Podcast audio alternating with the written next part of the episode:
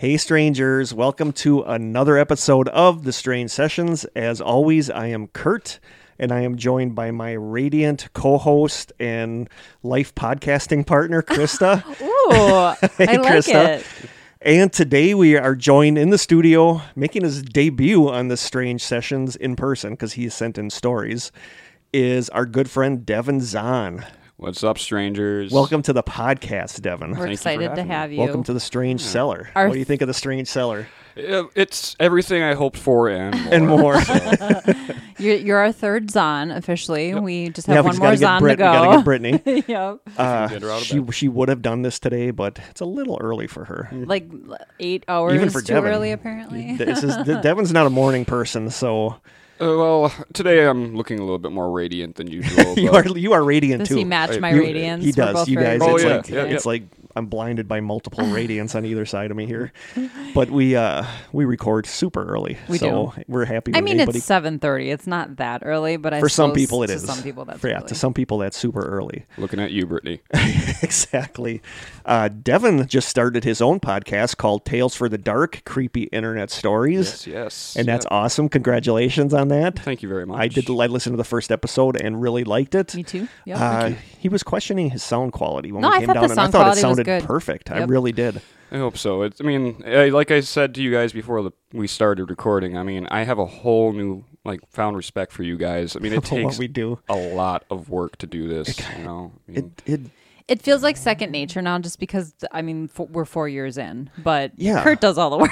yeah, but the thing is, the work I I'm just press the work. I am doing, like before we love s- yeah before we started the podcast, I would still wake up, you know, at the butt crack of dawn early every day, and then I would go on the internet and look up interesting stuff Yeah. and I just wasn't writing it down. So basically Right. I'm the only difference now is that I'm I'm writing down what I'm interested in reading about. and then we talk about it for an hour and, and a half. we, yeah, and then we talk about it for talk about the weather for a little while and then we talk about the the rest of the stuff. Before we forget, if you're just tuning in and you're a new listener and you don't want to sit through the titillating 20, please check the show notes. We always forget to tell you this, but check the show notes. Kurt will list the timestamp of the actual start of the topic um, because we're about to welcome new strangers. We're going to do a taste test and cover housekeeping, and we won't be offended if you skip over it. No, exactly. We won't Uh, know. I, I know people that only listen to the titillating 20 and don't listen to the rest of the episode. funny. So, I love it. yep. I love it. Want to give Oh, go ahead. shout outs, but you go first. I want to give a shout out to Xander and just send him like all the love. Yes, We're thinking Xander about you. We love you. Yep. I listened to their podcast about shadow people and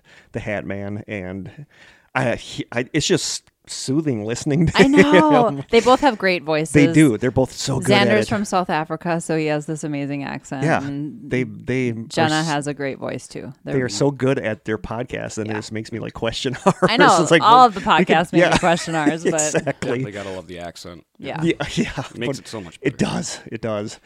Uh, shout outs to our newest strangers, and those are Martin Farher, Farrar, Farrer, Ryan Schaff, Schaff, Schaff.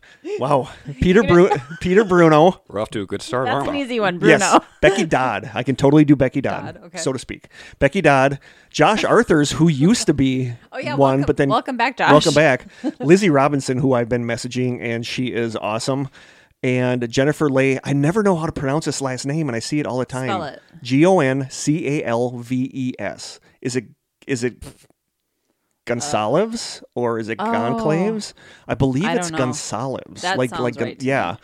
And Cynthia Ann Loreno. Lorano.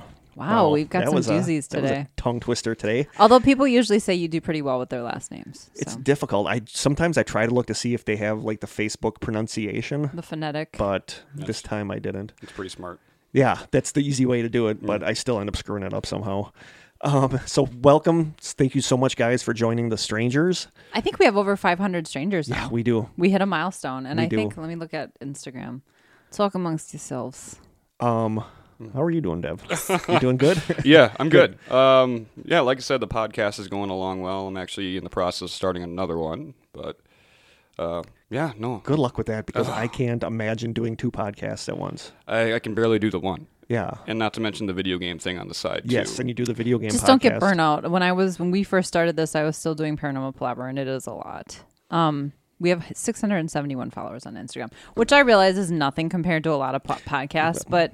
I feel like the people who follow us truly listen. They're not just randomly following stuff. Devin so and I were feel talking on the about it. drive down here that we don't want a ton of listeners because that It's just so much pressure. yeah that makes my You that makes my tummy gurgle just thinking about bit. it. So that means no live shows in the near future. No, Not in the near future. I I, I have, could do a I m- have kind of fantasized about a live show, but that's I ha- I could do a off in the meet and greet. future. A meet and greet I could do where we like. I'd almost rather do a live show. Oh, are you serious? to interact with people. Well, just like Can I just hug stand them, get behind you and wave at people? yeah, yep.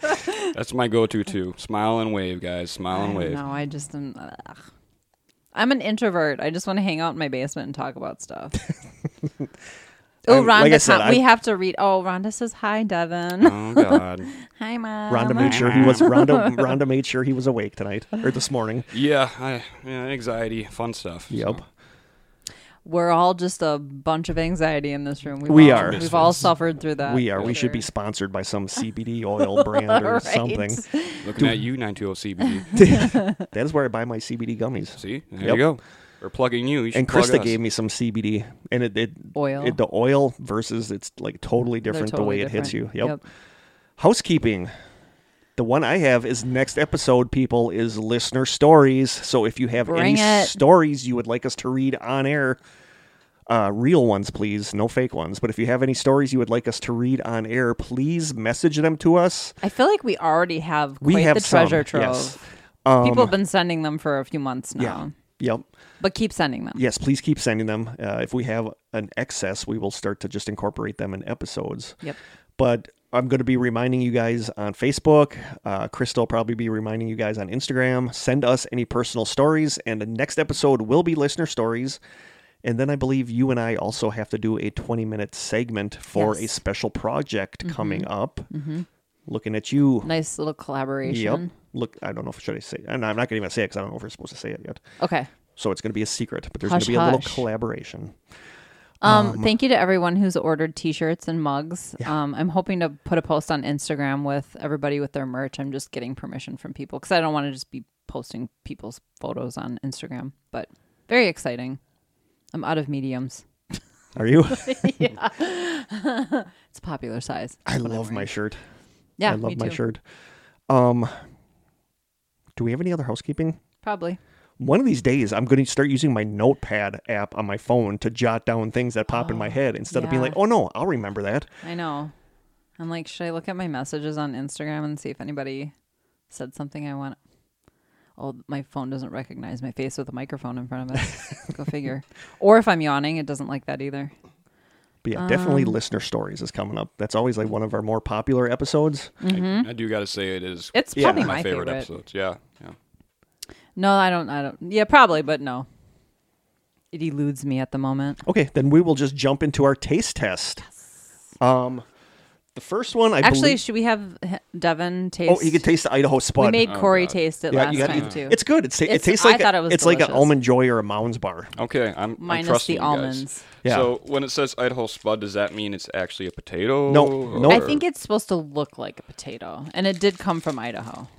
Oh wow, yeah, that looks actually looks pretty. It looks like a Mounds bar. Yeah, kind of. I love coconut. Mm-hmm. Yeah, that's really good. Mounds bar with like a milky way. Didn't we say it was like I a think Three it's mixed with- Musketeers? yeah, like three a Three Musketeers and chocolatey like a, kind of filling. A filling. Mounds bar or something. It's definitely got, you know, then I can see the Three Musketeers. Yeah. It's really coconutty, which I like because some things skimp on the coconut because coconut's kind of a love hate. Yep, you love either it or it or hate, hate it it. thing. You approve? Oh, Out of 10? out of ten, I mean, I mean, I got to give it like a seven. To Okay. be honest, Seven is, Yeah. is acceptable. Yeah. This next one we got is from the box, the Norway box, I believe. I don't really know no, what this you didn't take anything out of the Norway box. What was this time. box? That's the Norway box. I did take Oh, something you out of did? the Norway box. Okay. Yep. we have You're three so boxes of goodies that yeah, we I know we so are much very goodies, you guys, and we haven't had anything yucky yet. Everybody's asking if we're going to try the pickle seltzer, and we're going to. Oh, I yeah, might that I might good. just buy one. So if you've already sent one, let me know. Otherwise, I'll maybe buy one for the next episode. Yeah, if we have anything in route. uh, this one is from the Norway box, Okay, and I'm it excited. is. I don't know what it is, but it is. Are they taped together? no, it's Okay, just good. one thing. That means there's no hazelnuts or anything. Uh, It's in also my nickname. Oh boy, I can't wait to see what this is. Oh God. I'm ready. Here we go. Oh no. Big, Big hunk. hunk. Oh God. That's actually that's from Coleman. Oh, this is one is from. yeah, Coleman? that's from Coleman. Like I don't know if it's meat or candy. Maybe it's meat candy. Maybe it is meat candy. meat candy's my username on some uh, websites I go on. oh come on. I honestly don't even know what to think about that. Just just for some background, we've well, Kurt's known Devin much longer than I have. I've known him since he was a little kid. I've known Devin since well, 15 years. So Yeah, it's been a, was, it's been a while. He was just a little kind of a little quiet guy sitting in the back of a car when we went to St. Nazianz to Mm-hmm. Yes, like um, Still one of the walk best around. memories. Yeah. Yep. I loved that place. I know.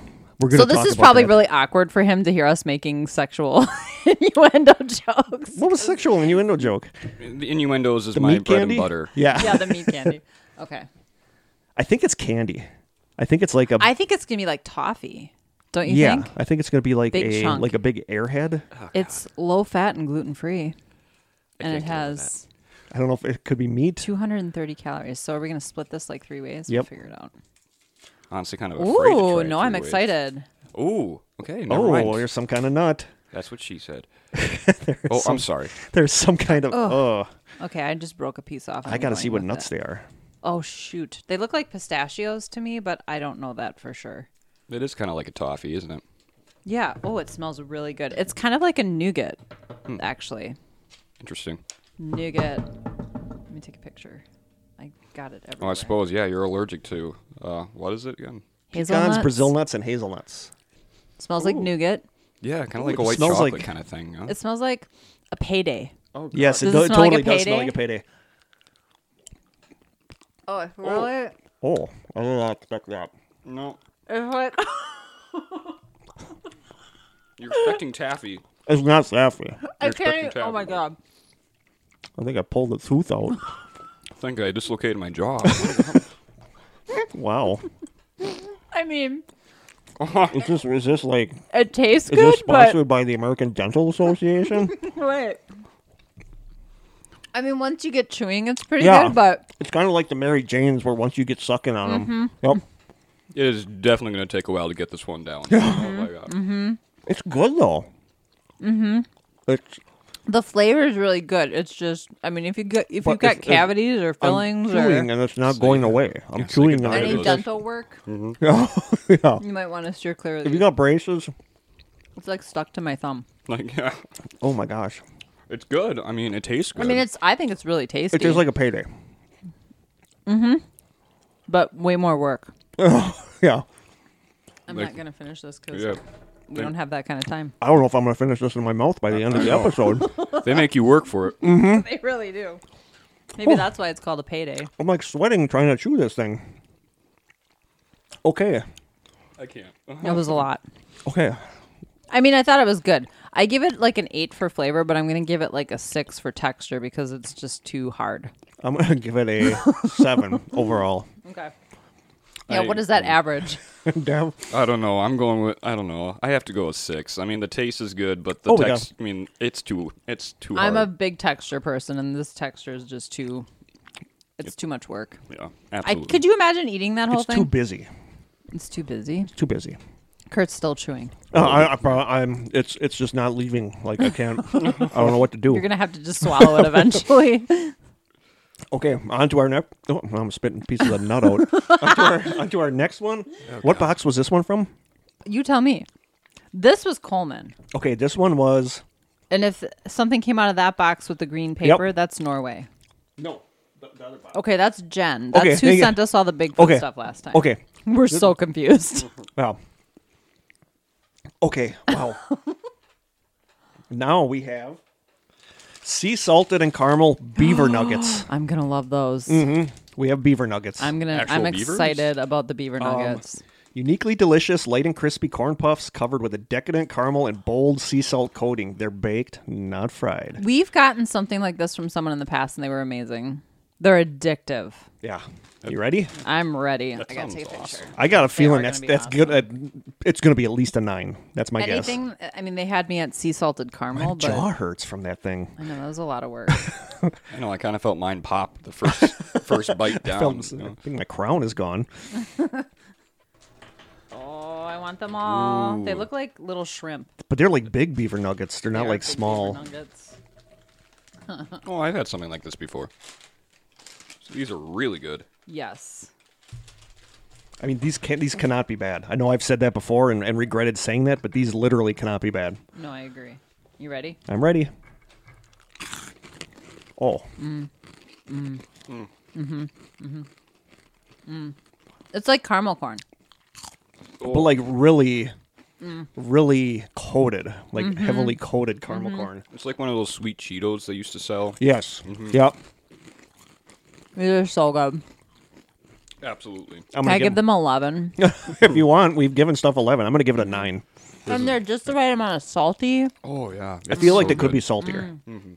Oh my god. Those are really good. They're really good. I think Rhonda's Rhonda. I think Krista's Krista's going to claim the rest of the beaver nuggets. Oh, yours. You seem to really enjoy them. Oh my god. okay. Two more and I'm done. Krista's like a sucker for anything sea salt caramel And chocolate. and chocolate. If these were like also coated in chocolate, I'd have to like excuse myself for a moment. I probably okay, would one too. more. Mm. Mm, mm, mm, mm, mm. That was delicious. That Thank was you, really good. Jen. Thank you, Coleman. Thank you guys. Beath. I, I've never pronounced her name right. I think she did tell we me. didn't grab anything from Norway yeah, today. we. Oh, we did, did we? No. Okay. Wow, we're really confused about what boxes Yeah. these came from. No, that We're was gonna have to definitely like from write. Coleman. We should write on there where they're from, even though they are- uh, already well, have I just know that they're from. box is Norway because it's still loaded with tons of stuff. When the zombies come, we're coming down here because we can subsist Heck off yeah. this for years. Although I did drink all the coffee that was down here. Oh, but we also have our ceremonial package opening Ceremonial. dagger. Yes. I didn't have to use that today. Okay, are we ready? We're ready. All good. Since Devin is here today, we're going to be talking about UFOs.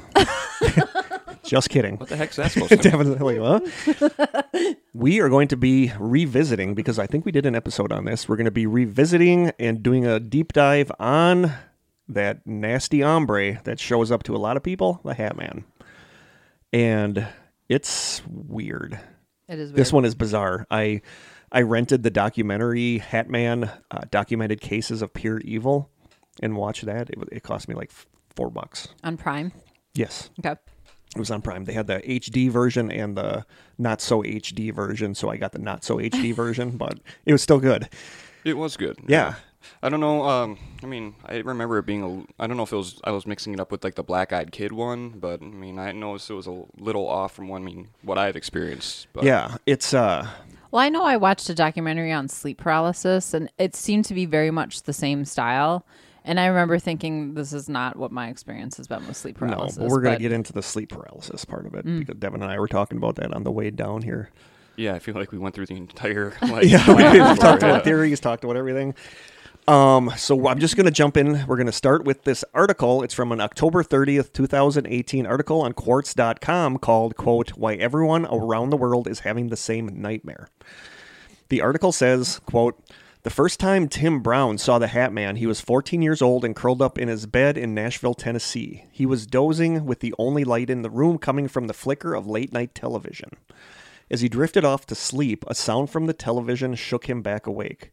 And that's when he saw him, the dark figure of a man, as featureless as the shadows where he stood. He was tall, he wore a broad brimmed hat and a trench coat. He didn't say a word, he didn't need to. The fear sucked the breath from Brown's chest, rendering him mute and immobile. The man lingered just outside the frame of Brown's bedroom door, flickering in the shadows between the hallway and his grandmother's room.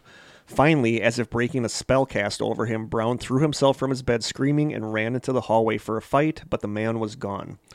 Still haunted by the vision more than a decade later, in 2008, Brown posted his story on a blog he called the Hat Man Project and encouraged others to share as well. He also scoured the internet and found more posts on forums and blogs describing similar encounters. The global anthology of Hatman stories has only grown since. The shape of the frightening figure occasionally varies, but the way he makes his victims feel never does. Utterly paralyzed with terror and breathless, as if fear had frozen them from the inside out. The Hat Man has been the subject of documentaries and seems to have inspired one of the more chilling ghosts in the Netflix horror show The Haunting of Hill House, which I still have not watched. It's good. Otherwise, sober minded people report having woken from their dreams to see the figure. Some dismiss him as a bad dream or a neurological quirk, others feel in his presence something much more sinister and otherworldly. But if the Hat Man is just a nightmare, how did the whole world start having the same bad dream at once? So that's kind of the Hat Man in a nutshell. Like he appears to people. Devin has had run-ins with this creature, so Pretty much my entire life. pretty much his entire life. Um, so if you want to jump in and just talk about your stories you had with the Hat Man, Ugh. definitely feel free. Yeah, there's a lot, so I don't know if you want me to do it all at once or just kind of in parts. If you want to do it in parts, that's fine. I mean, I mean, the original was probably the worst one. That was when you were a kid. That's Yeah. back when That's the one that kind of caused all my issues. because because Mark and Rhonda would tell me about that about how You wouldn't sleep in your bed. Yeah. I remember that. four years, four years, I slept on my parents' floor on a sleeping bag because um, I, I remember it like it was yesterday. I was maybe eight years old, nine years old, reading a uh, well, looking at pictures in a Disney book. I can tell you the exact book. We probably still have it. But uh, lights, all the lights were on, hallway, everything, my room, uh, and I look up and over to my doorway, and I actually see this thing actively walking out of my room, uh, out of the bathroom next to my room, I should say. And it just stood in my doorway. It was super tall, had all the classic features the trench coat, the top hat, and uh, I don't even really remember how I got out of the room. I just remember somehow getting past it and running screaming into my sister's room just on the other side of the hall. And ever since that day, I mean, it took me four years to even sleep in my room again. I didn't even go in my room at all. no, you were you were you Mm-hmm. just didn't even want to go in there to grab something. And I don't know why. I mean, they didn't believe me for a while there. You know, like- Which is interesting because they're paranormal investigators. So and I think it's because that we were kind of around that our entire lives. Yeah, but but the, like it's like with my apartment with with Natalie. When Natalie noticed Mm-hmm. stuff starting to happen, I like pish poshed her. I'm like, no, I'm a I'm a ghost I would hunter. know if if there was was something, haunted, yeah. and then all of a sudden I hear the voice one night. So Yeah. I think because because we do that, we're predispositioned to think that there's nothing here because we would notice. We would notice. Yeah. But and that's the thing. It doesn't. It only appears. I mean, to certain people. You know. Yeah. I mean, it. I mean, in my research, I mean, I'm gonna let you go into that, but I mean, it does really only appear to certain people. Me and my sister have been dealing with it. We've even had shared experiences with it.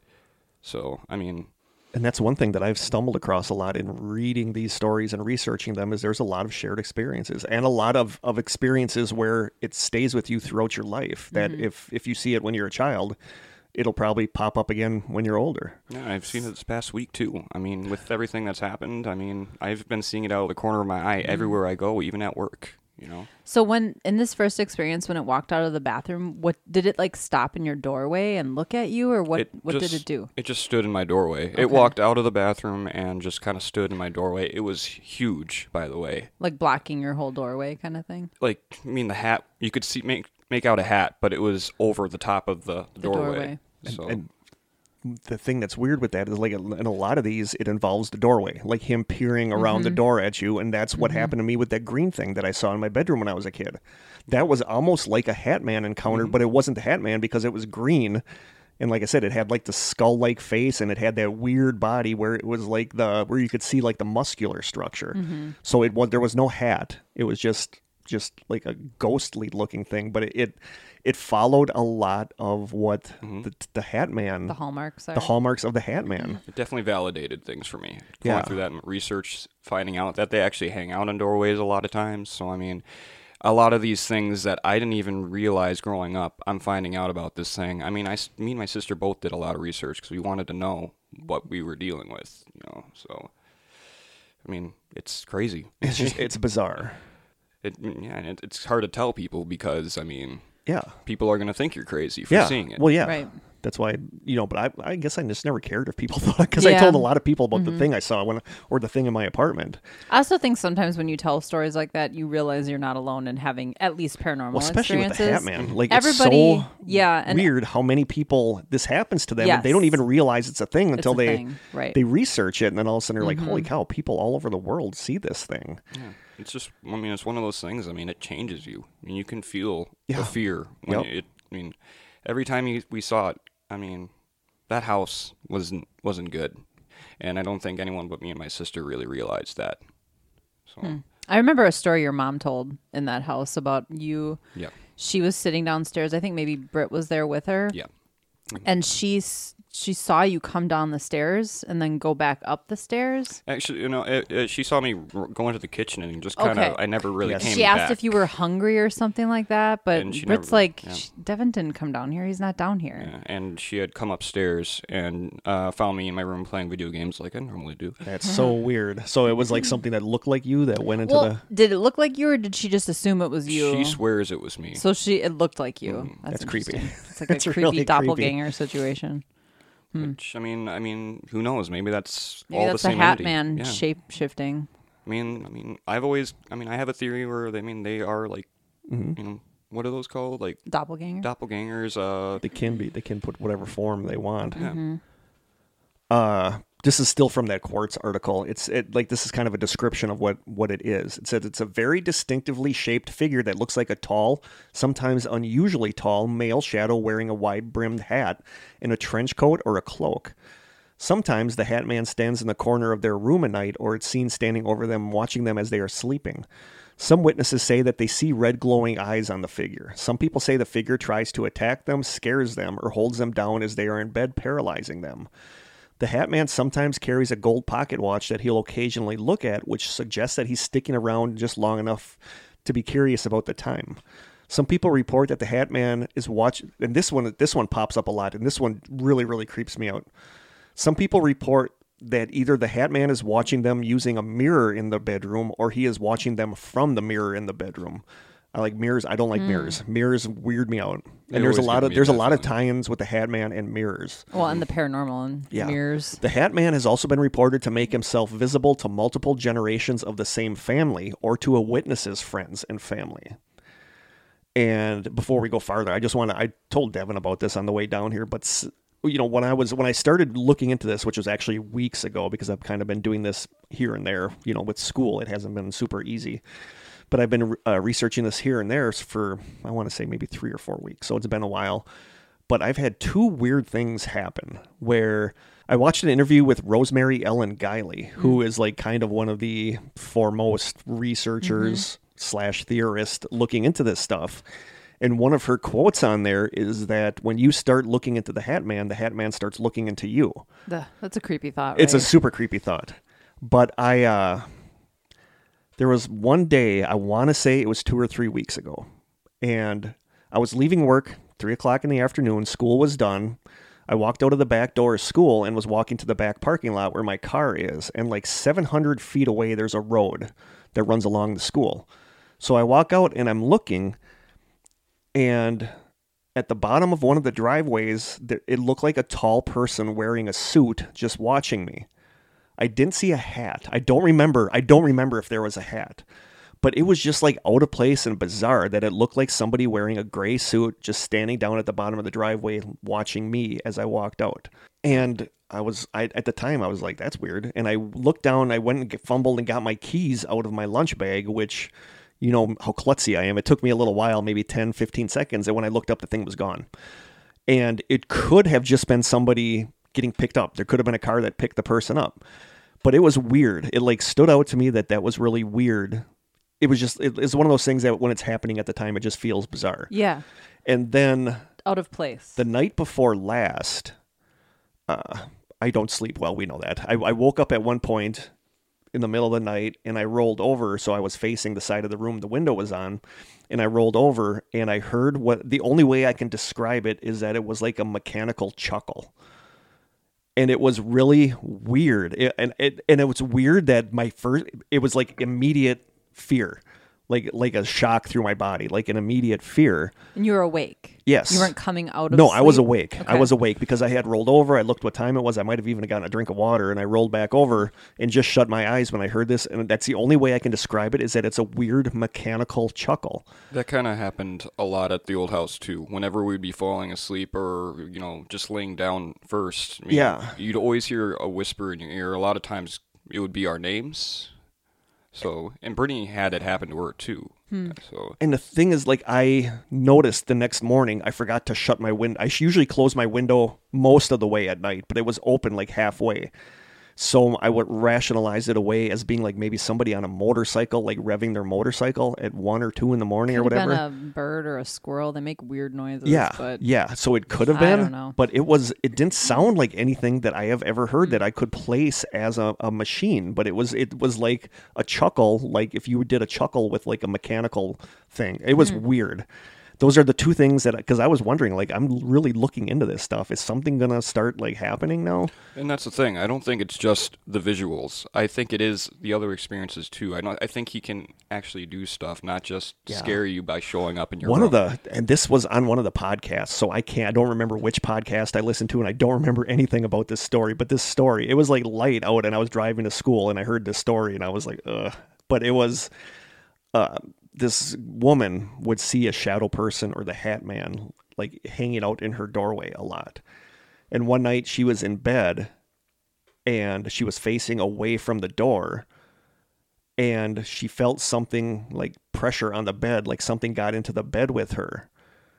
And she said it was like somebody laid down next to her in bed. And she said the weird thing was that it was like they were fidgeting, like they couldn't get comfortable, like they were rolling around, like they couldn't get comfortable. And finally it stopped, and this thing put its arm on her. And it said she screamed, and then the thing screamed back at her. oh no, Which no. totally How That's is totally that the no. creepiest part? so that totally was like yeah so that that freaked me out and, oh, and that just gave me the chills. yeah there was a thing screaming back at her that Yeah. freaked me out All the stuff leading up to it, I was like, ah, I've had I've had those sensations Yeah. in sleep paralysis, but the thing screaming back oh my at her god. So yeah it was like like i said it was like early in the morning sun was up and i was like oh my god now i'm creeped out Wow. listen to that in my car um You're so vulnerable when you're in your bed. Yeah. You know? yeah but uh the chuckle thing was weird i'm just gonna assume it was something outside my window or something Is but- that the first unexplained thing that's happened in that apartment? Yes, except like maybe five, six months ago, I rolled over the other way and thought I saw somebody standing by my bed. And then I like turned my light on, there was nothing there. But it wasn't really a super scary thing, but that was like one of the only things. Sometimes when you first wake up, those yeah, shadows. so that one I totally can do weird discounted. That one I have Yeah. totally discounted. But the, the chuckle thing was weird. Hmm. I It's- mean, That's creepy. they Yeah. are thought of uh, as observers. Yeah, So and that, that's the thing. I mean, it, yeah, I, I lost my train of thought, but yeah, they're they are thought of as observers. So I mean, it's very possible that he they're just trying to make it known to you that they're present. Yeah, and that that's the thing is that they they want you to know they're there and they want you to be afraid. Um, here, this is from an article from Mysterious Universe, which is awesome, uh, from Nick Redfern, an author that I really really like. It's from December twelfth, two thousand fourteen, article called "Beware the Hat Man." It says, "quote Many of the encounters occur while the victim is in a, in a distinct altered state, that of sleeping." Nightmarish accounts of terrifying visitations in the early hours of the morning from the Hat Man abound in pages of Heidi's book. The Heidi is Heidi Hollis, and she is one of the people that kind of started the whole shadow man, shadow person phenomena. She kind of got the ball rolling on that, like coined the like term. coined the term. Okay. Yeah, so that's who Heidi is. Um, None of these encounters are positive. All of them are negative. The Hat Man appears to be attracted to or provokes, maybe even both, bad luck, misfortune, ill health, and even death. Soul stealing may be one of the calling cards of the horror in the hat. What makes the Hat Man so difficult to pin down in terms of what he is and what he represents is that he appears in numerous situations. Those who have dabbled with Ouija boards have received ominous visits, as have alien abductees who have reported seeing the Hat Man in connection with the so called Greys and Mantis type aliens. Peoples whose lives have taken bad turns find themselves plagued by the Hat Man. Even more ominous, the Hat Man appears to be attracted to certain families. Several generations will report sightings of this grim and devious thing. And if that was not enough, Heidi tells of how the Hat Man intruded upon her very own life. Friends and family then started reporting strange Hatman experiences. As Heidi's research progressed, so did what appeared to be an uncanny awareness on the part of the Hatman that Heidi was tracking him down. This is something I personally experienced on a number of occasions. When we look for these entities, something appears to alert them to what we're doing. Heidi also notes that more than a few witnesses to the Hat Man have had prophetic dreams and nightmares of a dark and apocalyptic future involving nuclear war. That actually, Really? I uh, especially during around the time afterwards, the, the after the first time, I uh, I would get these really bad night terrors. I, my parent, I would be like shake, like thrashing around in my sleep, and my parents were not able to wake me up. I don't remember anything. I just remember it was something bad that would happen to my family. Hmm. So That's just weird. I do think, and I'm always gonna, I always make these comments, but I remember having dreams like that as a kid too. I think that's common for kids to have apocalyptic dreams Yeah. or dreams where something happens to their family. Yeah. And it's weird. I mean, I, I can't remember anything about it. I mean, I, it, I remember like stars and my dad, and that's it. But I remember it was bad. You know, like yeah. So That's just that's just weird. Like I I I'll get to it. Like, I you just, curded yourself. I just don't know what this is. Um, I'm gonna read a couple Reddit stories. There are Hatman stories all over the internet on Reddit. A lot. The thing is, though, a lot of them are the same. I was sleeping. I woke up. I saw this mm-hmm. hat, like this man wearing a hat, in my room, and it creeped me out. And a lot of them are like that. So I'm just gonna read like two random stories I got off Reddit. First one is from Reddit user Aria153. She says, "quote I think it's a she." I experienced the Hat Man in normal, everyday waking life. I was taking the trash out once at 3 a.m., and I had my eyes to the ground so I could see what I was doing because it was dark, and I went to lift the trash can lid to throw the trash bag away. I stopped in my tracks because I almost bumped into this figure. He was almost eight feet tall, and he clearly had a cape and a brimmed hat on. He was way darker than the darkness around us. He was walking east while I was walking north. I just I just kept my eyes on him until he slowly faded off into the rest of my backyard. The weird thing is, he wasn't bobbing up and down when he was walking, he was just gliding. Soon after this experience, my dog died. I heard people say that bad things happen when they encounter him in waking life. My dog died getting stuck in a car in our backyard, which was exactly parked in the distance that he walked off to. Hmm. I don't even know how she got in there. It's very odd, but it wasn't in dreams that I saw him, it was in real life. Reddit user Almost like a Grim Reaper yeah, scenario. Yeah. Reddit user Meg Ryan 2020, I don't think it's the Meg Ryan, says, uh, quote, I always referred to the hat man I saw as a kid as a shadow person because I didn't realize that shadow people didn't all have the hats on. But I just found out yesterday on another subreddit that has its own name, lol. I saw him quite a lot around my house when I was little. I would be on the floor reading a book and see him in my peripheral vision, and when I would look, he slid away out of sight or ran away really quickly. Or there were times when I would be in bed with my bedroom door open and I would see him standing down the hallway staring at me. Anyway, we had a weird incident where my dad was out working and my mom had gone to bed. It was really late at night. I was downstairs and I turned off the TV and headed upstairs to bed. We had a bathroom right at the top of the stairs, and I saw a man in there in the dark, except he was real. This guy had some type of weird goggles on him that I'm assuming was night vision. He saw me and then he put a finger to his lips to basically tell me not to scream. That's a weird feature. I know. That's really creepy. Are you sure you just didn't have an intruder in your house? I ran to my bedroom and was terrified. Since I could see the top of the stairs from my bed, I peeked out and I saw this man slink down the stairs. Eventually, my dad got home really late, and the next morning he asked us why the front door was left open. It had been closed when I went up to bed. Since I saw the guy who was in the house, my dad took me to the police station to make to to tell them and make a report. He didn't take anything or do anything besides just creeping around in my house in the dark, as far as we know. Since I'm mentioning the guy, I thought I might as well tell the police about the hat man I see too. The police did not really want to pursue anything farther after that. They dismissed the whole actual man in my house situation. My dad didn't make me feel like I was imagining things, but he didn't argue with the police not caring, so I think he did question if I had actually seen what I said I did. We still couldn't explain the window or door, though. Weird because I didn't hear a thing when I was watching TV and I was all alone. My mom and siblings were sleeping at the time, so this guy could have done whatever he wanted to me. A couple weeks later, my dad was in the kitchen and out of the corner of his eye, he saw the Hat Man. Since I had just recently reported seeing someone in the house, he thought that this guy had broken in again. Hat Man was initially standing at one end of the kitchen, but ran, quotation mark, around the corner into the living room when my dad saw him. My dad ran to follow it and was completely bewildered because nobody was there. Our house growing up was always really messy. Toys and papers were all over the floor at times, and my dad was weirded out that the thing he saw running made no noise at all when it went into the living room. It would have definitely stepped on things and made noise. He believed me after that, but I actually did not see the Hat Man anymore after my dad saw him. This was the 90s, and I was just a kid, like second grade. I didn't have any resources to try to figure out what this shadow man with the hat actually was, and I didn't learn about shadow people until I was an adult. It, it's. int- I think some they had an intruder in their house. I don't know. A man wearing night goggle, night vision, and I then don't the, know. runs I, I out don't leaves feel the like I don't feel like that was a real person. I don't. I feel like that's weird. I'm 50-50 on it. Yeah, and and I feel like she's but having she al- Hatman experiences, which have helped. But then the dad saw the Hat Man. yeah, that I believe those things were happening. I just think there was an actual intruder in her house. I don't. I I Mixed think that was something to do with that. I really do. I don't But- think that was an eh, ac- somebody with night goggles in their house. Creepy, Yeah. Dude. I don't. I, There I are creepy people out there. there are, but I feel like it's tied in she with may the. have almost been abducted. I feel like it's tied in with the Hat Man situation because the Hat Man, the dad saw the Hat I Man. mean, maybe the Hat Man makes people more attractive to predators or whatever. You know, and then and then we get back into what we talked about in that one episode of Missing 411 where they talk about stealth technology. Mm. Is the Hat Man maybe some kind of weird stealth technology that the feel like the government Hat- is trying Why out? would the Hat Man need night vision goggles, though? I don't know. Yeah, that that, That part kind But of she doesn't said it was just like weird me. goggles. So I don't know. Hmm. I just I thought that story was fascinating. But uh, most of them are the run of the mill.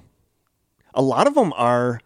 I think you had one like this too, if I'm not mistaken. A lot of them are. I saw him out my window when I was wide awake, oh yeah, standing yeah. standing you and under. Brittany, is that, That the one you the both shared one. saw? There's a lot of people like seen it standing under a streetlight. There's ones where people say that they just happen to walk past their window at like three in the afternoon, and like standing under a streetlight is some weird shadow figure wearing a hat, just like looking at the In person looking out the window. Hmm. And that's the crazy thing about reading all these accounts is how many of these things actually kind of happened to me and my sister. Yeah, I mean, That- there's a lot in common with all of these with what happened to you. The window uh, was nine feet off the ground.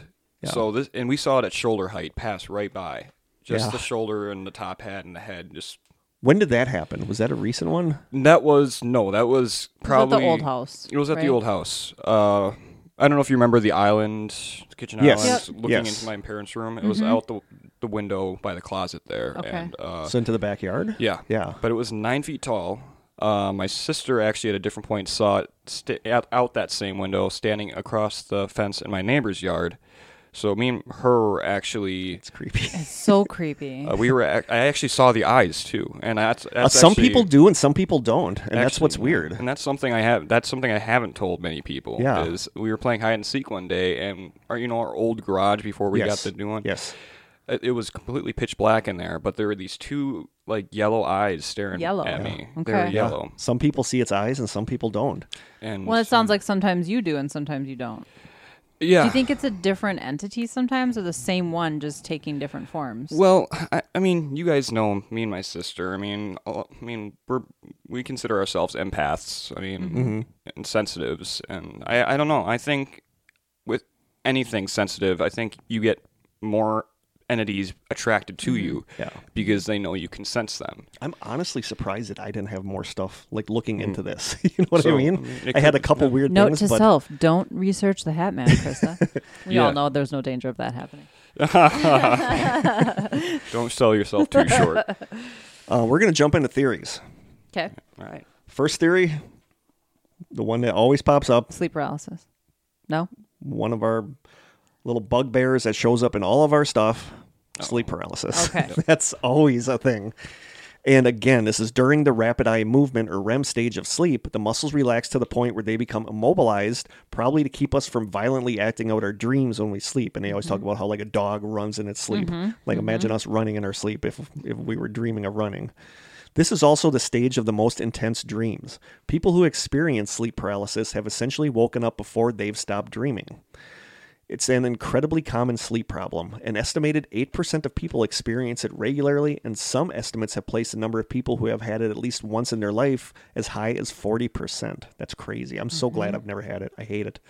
Yeah, that would terrify me. it's very terrifying. Many who experience sleep paralysis also experience hypnagogic, I think it's hypnagogic, Hypnagogic. hallucinations, vivid images perceived in a transition from wakefulness to sleep, or the other way around. Spiders or insects crawling up the walls is a particularly common vision, hmm. according to Al- Alan Avidan, a professor of neurology at the University of California, Los Angeles, and director of the UCLA Sleep Disorders Center. So are human shaped figures. These episodes are often accompanied by a profound sense of fear and anxiety and the sense that something is trying to harm the sleeper. Avidan says, quote, what they're seeing is very real to them and they're reacting to this image in a way that seems to be similar across individuals, across cultures, and across geographies. Well, see, I mean, that one's kind of tough for me to buy because my experiences were all when I was wide lot awake. of a lot of experience. Yeah. Not, I would say, I would say the majority of the s- the the, the Hatman experiences are when a person is sleeping or just wakes up, but a lot of them are when the person is awake. So, Mm-hmm. uh, and you know, this goes back to the old hag thing. Mm-hmm. You know, back. A lot of people, when they have sleep paralysis, like picture an old hag standing on their or sitting on their chest, uh, so they can't breathe and Mm-hmm. like trying to choke them. I've never had that. No, but the old hags, old hag syndrome is a thing. So then the question is, did that become the Hat Man? I mean, are people? Well, I have seen a person standing in the doorway or Mm-hmm. a person standing at the end of my bed. Always a man, always a I can't see any details. There's never been a hat involved. Yeah, I've had I've been touched. I've had something scream in my ear actually, which is funny. I I had forgotten about that. Um but I've never had a hat man experience. And I I personally have always felt mine are not paranormal. It feels like it in the moment. yeah, You feel like you are being visited by something otherworldly and it's terrifying and your heart is pounding and I was going to say, welcome to the club. yeah, it's so terrifying. But I, it, to me, it's sleep paralysis. There's a scientific explanation for it. So I don't think I've been visited by ghosts in my sleep. Going back to that Quartz article, that article says, "quote Christopher French, a psychology professor, professor, a psychology professor at Goldsmiths University of London, thinks something very similar is happening with sleep paralysis and the Hat Man. In sleep paralysis, French says, "quote You're in this weird kind of hybrid state, a mix of normal waking consciousness and dream consciousness. You know you can't move. You can see that you're in your bedroom, so it feels very, very real." He also says, When I sat and thought about the Hat Man, the thing that comes to my mind was Freddy Krueger from Nightmare on Elm Street. He hmm. continued, This notion that you can be attacked when you're asleep, that's when you're vulnerable. And of course, Freddy Krueger wears a hat. The horror film Nightmare on Elm Street came out in 1984. In it, a terrifying man in a broad brimmed hat attacks victims in their sleep. Freddy Krueger's distinctive silhouette became an iconic symbol of fear for our generation. It's possible that Krueger has infiltrated some of our nightmares and that by sharing our stories on the internet, we are creating the stuff of other people's nightmares too.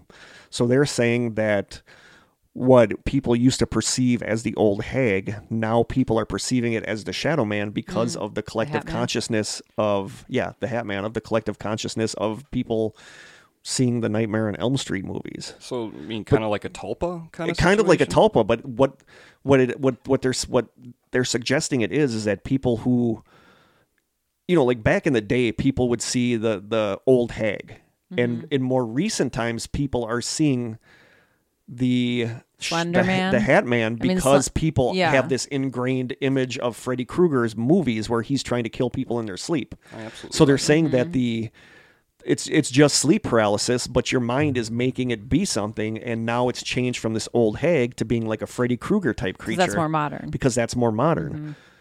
So like the Slender Man might be the next thing that But people. but start what about my sixth grader? That's that told me when I talked about being a ghost hunter that he Right. saw a person in his room that that had a cloak on and a hat. Yeah. You know, so it's like Sounds a like lot of got a people, Hat a lot of Yeah. people that What's see the Hat Man interesting, probably have never seen the the Nightmare on Elm Street movies. And Freddy Krueger wore was it more like a bolo hat? What did it ha- what it wasn't a top hat. It wasn't by a top any hat. means. And some people see a top Some hat. people see a top hat. see Some people see hat. a bolo hat. Some, Some people, people see a fedora cowboy hat. Yeah, Yeah. Some people see a cowboy hat. So it's not even the same hat. No. Some people see a cloak, some people don't see a yeah. cloak. So why is there this? Assuming it is sleep paralysis, why do you see the hat?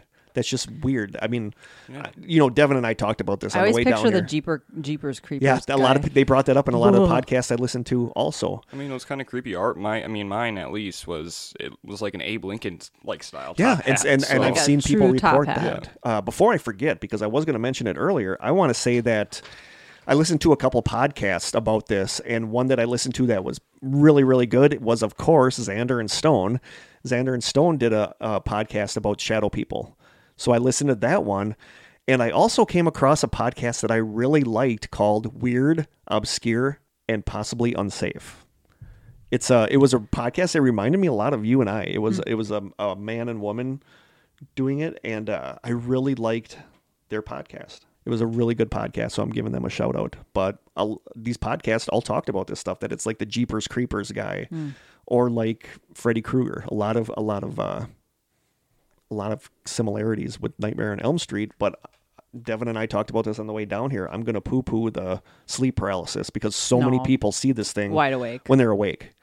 But then mm-hmm. that, that leads to the question is this something that comes to you, assuming it's some kind of creature? Does it come to you through sleep paralysis and then you somehow manage to like manifest it into reality?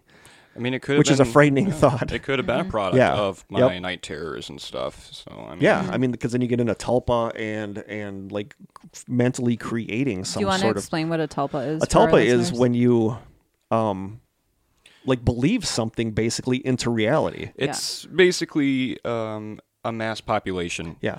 Uh, collectively believing in a, a cryptid, you know, Yeah. like Slender Man. Yeah, and that's Um, that Slender Man pops up with that because Yeah. there's people that legitimately think Slender Man is a real thing now because so many people know about it and are afraid of it that they actually manifest it into reality. Yeah, like it, it be, it's like a creature that feeds on attention. So it takes on the image of, you know, something that people are actively believing in. Yeah. So Well, that there was an experiment done. Yeah, the Philip experiment Philip where the, this group yeah. of ghost hunters like made a really intricate backstory of this supposed ghost that they wanted to manifest, Manifest, yeah. and they did. They They they, got, got activity, activity. because they believed in this and created it so much, which is a frightening thought. and that's the mm-hmm. thing; they that literally if, if- created a if- ghost. If, mm-hmm. you have sleep paralysis and you see or this something. thing, and you're so or afraid of this thing that you experience in sleep paralysis that you actually make it come to life, hmm. which is a, a disturbing thought. terrifying But that will get us to our next theory, which is a strange Freddy Krueger like creature. So the strange Freddy Krueger like thing comes from, and this uh, showed up in a lot of uh, podcasts that I listened to. Back to that quartz article it says quote in four years spanning the late 1970s and early 1980s 18 seemingly healthy Hmong men living in the united states perished suddenly in their sleep. Almost 100 more deaths followed in the next decade before it tapered off doctors ascribed the deaths to a condition with the alarming name of sudden unexpected nocturnal death syndrome or SUNS in the years since, researchers have theorized that many SUNS deaths are caused by Brugada syndrome, a genetic condition more common in people of Southeast Asian descent that causes irregular heartbeats and increases the risk of sudden death. But in the Philippines, Thailand, and Laos, and other places where such deaths were slightly more common, SUNS has a different name that often translated as some variation of nightmare death syndrome. This name suggested that it was the dream itself that killed people, a sort of real life version of Nightmare on Elm Street, the horror flick in which people were murdered in their dreams by the blade fingered Freddy Krueger. And if you died in your dreams, you died in real life too. In an effort to understand Hmong interpretations of these deaths, Adler, I don't know who that is, interviewed Hmong refugees living in Stockton, California. When asked about common nightmares, men and women described a figure called Da Cho, an evil spirit that visited sleepers at night, pressed upon their chests, and attempted to smother them as they slept. Almost all the interviewees were familiar with Da Cho, 58% having reported been visited by the nightmare creature themselves. So that was where the inspiration for Nightmare on Elm Street came from. That that uh, uh, what was his name? Wes Craven. Wes Craven saw an article about these these Hmong men dying in their sleep, and that that started the Nightmare on Elm Street thing. That's funny because there's like a an urban legend going around that it was inspired by an actual child murderer. Oh, really? no, I heard that too. Actually, No, because I, it's not I true. I heard that this was where he got the inspiration from. Was mm. these men dying in their like dying from their nightmares, and that made him think of of creating Freddy mm. Krueger. well, it's good you cleared that up at least. Yeah. Yeah, yeah. Sure, a lot So I don't know. I Mm-hmm. don't know if I buy that. That there's like a Freddy Krueger type Yeah. creature that does that. It sounds like a, Yeah, an unfortunate medical Yeah. condition. yeah. Uh, another theory is a demonic slash otherworldly creature that feeds off of fear. I can buy that. This is where That's we where my mind goes. And I knew at some point we were going to talk about this on the podcast. This is where we get into the weird world of loosh. L O O S H. The word loosh was coined in 1985 by out of body experience researcher Robert Monroe in his book Far Journeys. According to an article on scarenormal.com called, quote, What is a Loosh Energy Farm? The article says, quote, The term loosh was coined by Robert Monroe, who was an expert in astral travel. He said that he was able to use matrix glitches in our planet and reality to have interactions and explore other worlds and dimensions. Monroe claims that he has had more than 1,000 astral travels and contact with other dimensions, and that he had been doing that for more than a decade. In one of his journeys to another dimension, he discovered something sinister. A life force energy called loosh is created by constant fear, materialism, pain, anxiety, etc.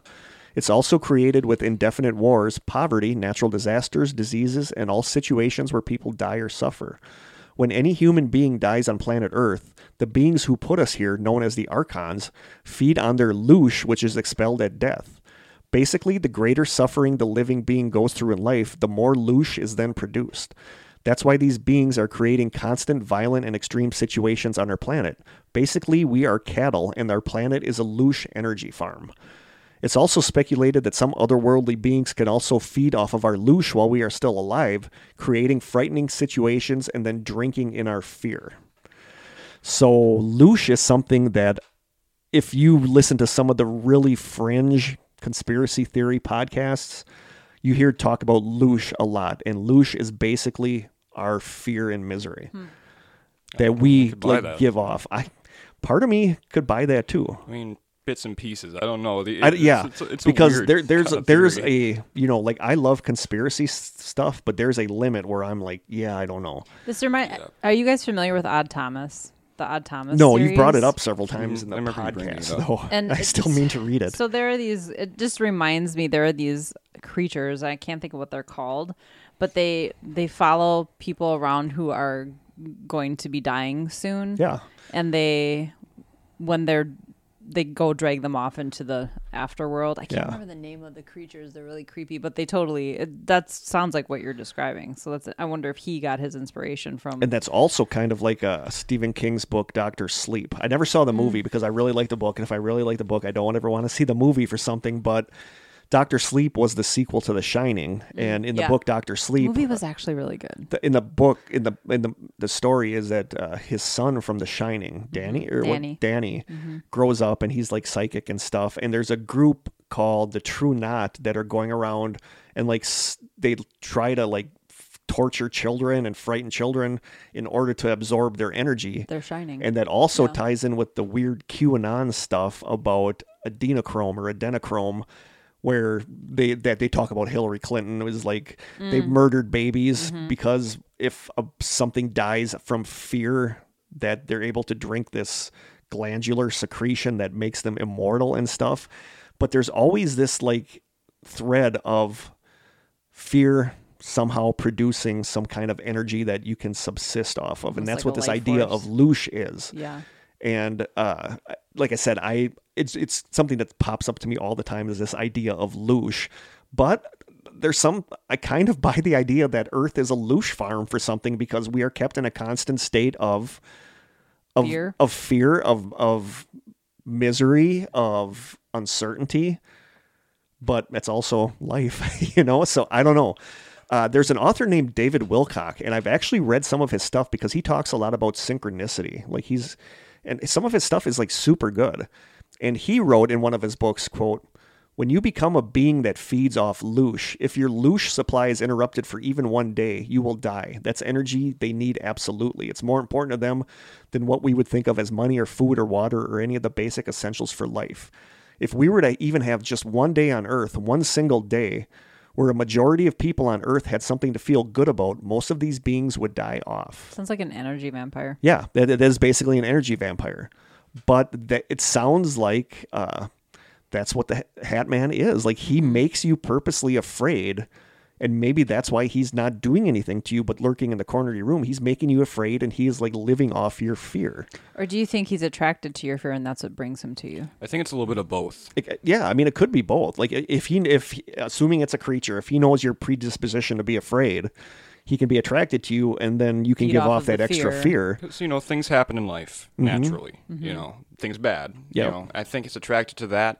And all I know is from when my time seeing it, you just you you can't really describe how terrifying it it is. Yeah. You feel almost, you know, like there's Yeah. a hole in your stomach, you know. Yep. Like, so I don't even really remember how I got out of the room in the first place. So So- Instinct took over, adrenaline took over, but right? it, it, it's it's like this thing shows up to people who are experiencing turmoil in their life. I have members of dysfunctional families are the most likely to encounter Hatman, especially during periods of strong emotional upheaval. that has like a demonic element. Yeah, to it, like it's too. attracted to misery and depression and But I'm not so sure it's dem- demonic though. I just think it's I don't know. I don't know really what it feels like. I mean, it feels interdimensional Yeah. almost. Hmm. Uh, I'll move on to the next one, and that is just demonic, otherworldly creatures known as the jinn. Hmm. This one shows up a lot. Jinn, I, I've always been fascinated by the idea of jinn, Mm-hmm. Yeah. but I love like the idea of jinn from like a Buffy the Vampire Slayer standpoint, where they're like demons, but they have like you can have good ones and you can have bad ones. and that's spelled. I it's it can either be D G I N N or J. No, I thought it was DJ. it is D J I N N or J I N N. Okay. I see it both ways. So the basic gist of this is that God created the angels and then he wanted to create another species. And before he created humans, he created the jinn. As far as powers, jinn are kind of like between angels and humans, basically superpowered humans. Jinns have free will, and just like humans, some are good and some are bad. The jinn became super prideful, which angered God, so he kind of shifted the jinn to a nearby parallel universe, and then he created humans in the world we are currently in. The jinn still live in this dimension right next to ours, and they can sometimes travel back and forth. They are kind of resentful of humans because, because God favors us, and the jinn want to live back in our world rather than the one that they are in. So, hmm. I, it sound it, I feel like that's very science fictiony. You know, mean, I mean, they've, I mean, haven't they proven that there's other dimensions already, though? Yeah. Yeah, Like, yeah. So, I mean, it's not inconceivable. you know? According to a 2019 article on Ranker called "Real Genies Are Far More Horrifying Than Anything You've Seen in Movies," the article says, "quote According to the Quran, Allah created angels the day before He created jinn. It's generally believed that all angels are jinn, but not all jinn are angels." Unlike angels, which Allah created from light to follow his commandments, Allah gave the jinn free will and magical powers, making them kind of like a group of superheroes. It is this free will that eventually led the jinn to grow prideful over thousands of years and believe themselves better than Allah. Angered by this, Allah sent the angels to fight them, offing most of the evil jinn in the process. Allah then created man from clay and ordered the angels and jinn to honor Adam, the first man. Jinn are not inherently good or evil, although many do choose to indulge in bad behavior. They have a reputation for being mischievous and are known to deceive or fool humans, like tricksters. They're mm-hmm. generally like tricksters. In addition to pulling pranks, they may change shape, tell lies, or otherwise lead people astray and corrupt them. Islamic scholars refer to jinn as dual dimensional, meaning they have the ability to exist in both the human world and their own. Because of this, along with their ability to shapeshift, jinn are never seen by humans unless they choose to reveal themselves. Some believe that each person is assigned an individual jinn who watches over them and acts as a companion throughout their life. The connection between jinns and human is sometimes so close that stories have emerged about humans and jinn falling in love. That's really cute. Some people believe that the Hat Man is one of these jinn and it subsists off of fear. Also, according to an article on the website Brooklyn Bedding, that was like a deep Google search when I found something about the Brooklyn jinn Bedding? on brooklynbedding.com called Like quote bedding? yeah Like like like bed? mattresses like Okay. mattresses Sounds like a different kind of website. Yeah, or like a you know. but I was doing a search on jinn and all of a sudden this popped up and I was like, what? Hmm. An article on brooklynbedding.com called Five Sleep Stealing Monsters from Around the World. It says that in Turkey, their nighttime visitors are jinns called karabasan. The karabasan will hold the victim still and strangle them. But the karabasan always wears a hat, and if you manage to get that hat away from him, the jinn becomes a genie and will do your will. So maybe if you have a hat man, try grabbing that thing off his head. Jinn just doesn't fit for me. This doesn't feel like No, I love Right the idea. I love the idea Yeah, of jinn. I really do. That they're tricksters and that they mess with us. But I don't feel like see two the. completely different. I don't see the. Hat Man actually being a mm-hmm. jinn. It's they're like Krista said, they're completely different. Yeah. I feel. I don't know. It's possible. The I mean, stories I've heard don't come across as tricksters. They're Yeah. just menacing and Yeah. nefarious. you know, yeah.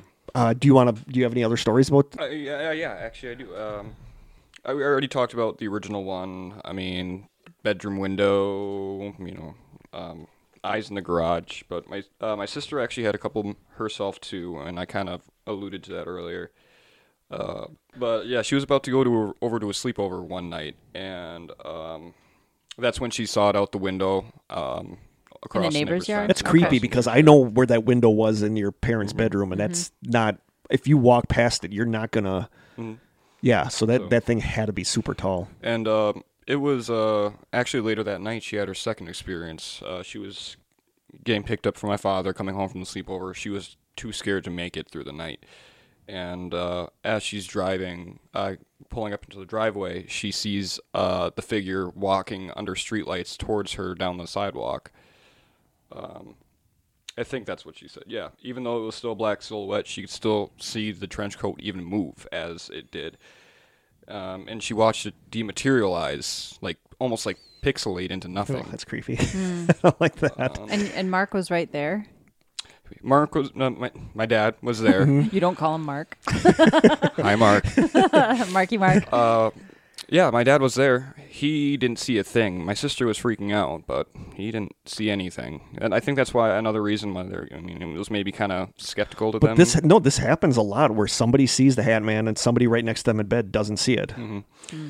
And actually, I mean, more more general. I mean, over the years, I have seen this thing. Uh, like you said, out of the corner of my eye, constantly. I used to work at a Foot Locker warehouse, uh, picking out in- online orders and stuff like that. And I'd always be leaning down to pick up a box of shoes, and I'd see this little black silhouette out of the corner of my eye just duck at the end of the aisle. And I'm even seeing it now on my current job at Shell. Well, I thought you were going to say you're seeing it now down here, and I was like, No. no, Hell don't, no. don't bring that here. No, um, no, I mean, there's you have to check your ghosts at the door. we have this uh, standee that's bright red, and every every night I keep seeing this black like mass out of the corner of my eye on that exact standee, and there's nothing black over there. So, So it's um, almost always like existing in your periphery. Is there video surveillance at the grocery? Or there the is, gas but you never see anything. I don't know if it just I don't know if it's I'm just going crazy because sometimes I mean I feel it. It, it No, I- it necessarily wouldn't show up in, in No. surveillance. Sometimes it doesn't. There's there's stories of people trying to get a picture of it because they see it, and then there's nothing Yeah. there. I mean, and I mean, I honestly do think it could be a trickster or a shapeshifter Mm-hmm. because I mean the uh, or it could even be my aunt. But the night after my aunt passed away, where we had our funeral, um, I was sleeping in bed and I woke up to see this shadow, kind of her size and my mom's size. Uh, and I thought it was my mom, so I sat up. Like I was awake at this point and said, "Hey, what's up?" And she like it rushed to the, f- the foot of my bed, and then like I blinked and it was gone. That's so weird. But it was another black silhouette, just in a different shape. yep. Um, but I honestly, I think that house was horrible. I mean, you guys didn't even know the last experience I had there too with Emma, and the house was empty, and heard the door opening. Yes, I remember you telling me about that. Yeah, that. So I, I just that house. I mean, it's been like I said, it's been following me ever since. But I was gonna say, I remember Brittany has had experiences in the new house, though, right? I've even had experiences Yeah, in the new so, house. uh, Me and Ken, the old owner, kind of have this agreement that when I'm gone, it's his place. When I'm there, you got to respect my. So you think it's the former owner? I'm thinking so. Yeah, because I remember Brittany said she saw what was really just from the waist down somebody walking away like across the living room or something when she was in her bedroom. Yeah, like the bottom half of a person. Yeah. Oh yeah, and there's which even, feels residual to me, like someone's Yeah. just going about Very- their daily business. very well could be. I mean, I mean, even last week, my animals were there were a couple of them staring at the same exact spot on the wall, and there was nothing there. I mean, I mean, who knows? I mean, it's like I said, it's been following us our entire life. Yeah. So It sounds like it, and it sounds like something that does happen with this is that it follows you. Like it's it's a generational thing, and it'll follow you around all the time, yeah, I which isn't a good thought. It Right. not It's actually quite terrifying. Yeah. But um, no, I mean that's pretty much the, all I got. I mean, I've had quite a few. I wouldn't say the the Reaper thing in the graveyard would be considered a, a shadow person. no, because that that was more of a because you told you sent us that as your story. Yes. Mm-hmm. When we did our yeah. I felt like it was more protecting the graveyard than mm-hmm. anything, Yeah. kind of looking over the place and everything. The I totally- groundskeeper. and I like, totally believe that. Like I've we said on the way down Yeah. here, like I when you guys were gone, I used to go like take care of your dogs, and there were times that I was in there at night, and I never felt anything weird or creepy. And for the most part, my parents didn't either. I didn't re- even realize till a couple years ago my mom had that experience. So But that's also like my old sc- messed up apartment that had the guy crawl out of the bathroom and stuff, but it wasn't all the time. There was like it was during usually February. Like the rest of the year, he never felt creeped out in there, but in February it got active. So Well, I think certain things just target certain Yeah. people too.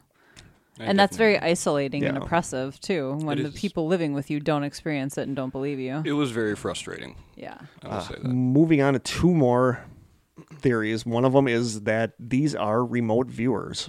The happyhealingshop.com on May 12, 2020 had an article said, quote, Gigi, a psychic on YouTube who talks about her experience of interacting with and seeing where the Shadow Hat Man came from through a hypnosis session, says that the Shadow Hat Man kept visiting her room all the time. Through her hypnosis session, she managed to follow him back and saw where he was coming from, and that this person was doing a remote viewing of her, but she went back and remote viewed him. She found that he was from an earlier time, stayed in an apartment or hotel or hotel room that looked like it was from the 1950s or 1960s. Gigi distinctively remembered that the place had a sense of sadness and loneliness. On the coffee table, she saw a manila folder that was labeled, quote, Watchers. She suspected that her particular Shadow Hat Man was someone who was involved in a government program where psychics were being trained to do remote viewing. I thought that was very interesting because it's the first time I've ever heard anyone talk about their version of the Shadow Hat Man as a being that's traveled forward in time. And So that's one of the theories. remote theories. viewing via time travel? Yeah, because you can. You can remote view the past. Hmm. But they're saying that these are either the past or future versions of ourselves that are going back and remote viewing. And some people wonder if what they see as the hat isn't the device that is letting them go back and remote view. But it's like, why are you going to go back and remote view eh, somebody sleeping and sit in the corner of their bedroom and watch them sleep? That That doesn't been- feel right. no. Uh, some people really buy into the remote viewers that it's somebody remote viewing you while you're sleeping. I do think that could explain some paranormal activity. It just Well, I think so too. With the I think Man. it could explain ghosts that it's just Yeah. somebody remote viewing you. Yeah. I don't buy it with the Hat Man though. Nah, I, I somehow remote viewing is way creepier than a ghost. Yeah, I, wouldn't- think so too. like an invasion of I, I think so too. I would not look good in an Abe Lincoln hat. So I don't think you, it would fit on your head. And I actually have two more, but we're we're gonna save my last theory as a mini mystery because it can be very extensive. So we're just gonna this last one is hallucinations caused by sound waves. Mm. An article from theguardian.com called The Fear Frequency says, quote, Have you ever wondered what a ghost sounds like? Engineer Vic Tandy may already know. In the early 1980s, Tandy was working in a laboratory designing medical equipment. Word began to spread among the staff that that lab might be haunted, something Tandy put down to the constant wheeze of life support machines operating in the building. One evening, he was working on his own in the lab when he began to feel distinctly uncomfortable, breaking into a cold sweat as the hairs on the back of his neck stood on end. He was convinced he was being watched. Then, out of the corner of his eye, Tandy noticed an ominous gray shape drifting slowly into view, but when he turned around to face it, it was gone. Terrified, he drove straight home. The next day, Tandy, a keen fencer, noticed that a foil blade clamped in a vise was vibrating up and down very fast. He found that the vibrations were being caused by a standing sound wave that was bouncing between the end walls of the laboratory and reached a peak of intensity in the center of the room. He calculated that the frequency of the standing wave was about 19 hertz, and soon discovered that it was produced by a newly installed fan. When the fan was turned off, the sound wave disappeared. The key here is frequency. 19 hertz is in the range known as infrasound. We've talked about infrasound before. it's related to Bigfoot. Yeah. Too. Uh, below the range of human hearing, which begins at 20 hertz. Tandy learned that low frequencies in this region can affect humans and animals in different ways, causing discomfort, dizziness, blurred version version, blurred vision by vibrating your eyeballs, hypertension and fear, possibly leading to panic attacks. Sort of like EMF, Yeah, yeah. high EMF. A more recent investigation took place in an allegedly haunted 14th century pub cellar in Coventry, where people have reported terrifying experiences for many years, including seeing a spectral gray lady. Here, Tandy also uncovered a 19 hertz standing wave, adding further evidential weight to his theory. In an interesting parallel, researchers have recorded that prior to an attack, a tiger's roar contains frequencies at about 18 hertz, which might disorientate and paralyze their intended victims. Is this mm-hmm. the sound of fear itself? I would definitely think so. I mean, Yeah, but I just don't think that can account for all of the oh, sightings. No. One th- interesting thing that I didn't really get into here was that they said it seemed like a lot of people that saw the Hat Man in their room had their TVs on. So some people theorize it has something to do with a frequency.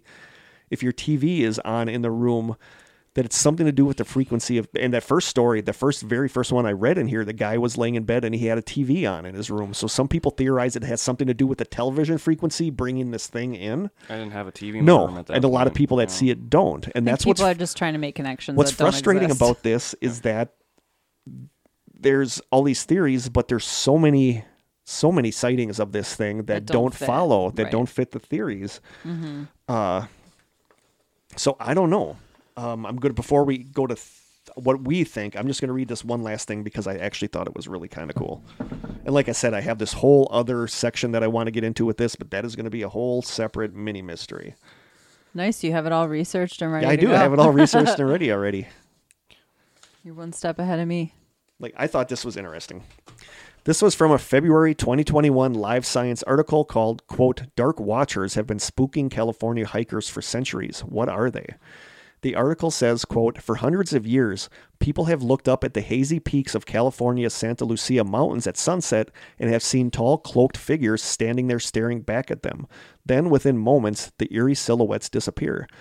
These twilight apparitions are known as the Dark Watchers, shady, sometimes 10 foot tall men bedecked in sinister hats and capes. They primarily appear in the afternoon, and according to a recent article on sfgate.com, visitors to California have seen them perched ominously on the mountaintops for more than 300 years. When the Spanish arrived in the 1700s, they began calling the apparitions Los Vigilantes Oscuros, literally the Dark Watchers. SF Gate managing editor Katie Dowd wrote in the article, quote, and as Anglo-American settlers began stalking, stalking, staking claims in the region, they too felt a sensation of being watched from these hills. One famous observer who felt the presence of the Watchers was the American author John Steinbeck.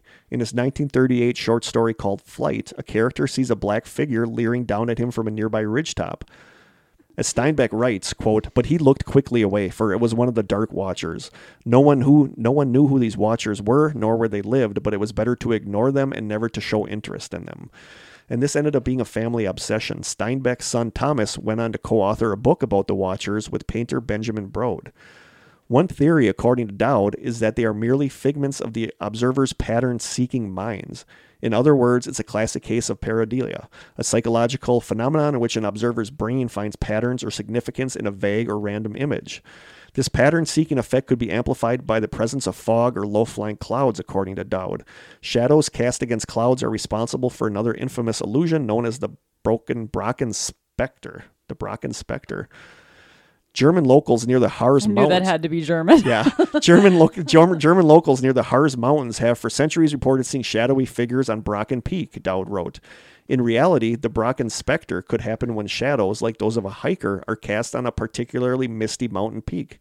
If the sun is behind the observer, the mist plays with the shadow, making it look huge and menacing. Hmm. So people see these things on the mountain, but they're figured that they're just like Matrix. like matrixing or mm-hmm. seeing patterns. I just thought that was cool, so I threw that in there. Creepy if it's true. Yeah. Oh God, yeah. but I have studied a lot about the Hat Man.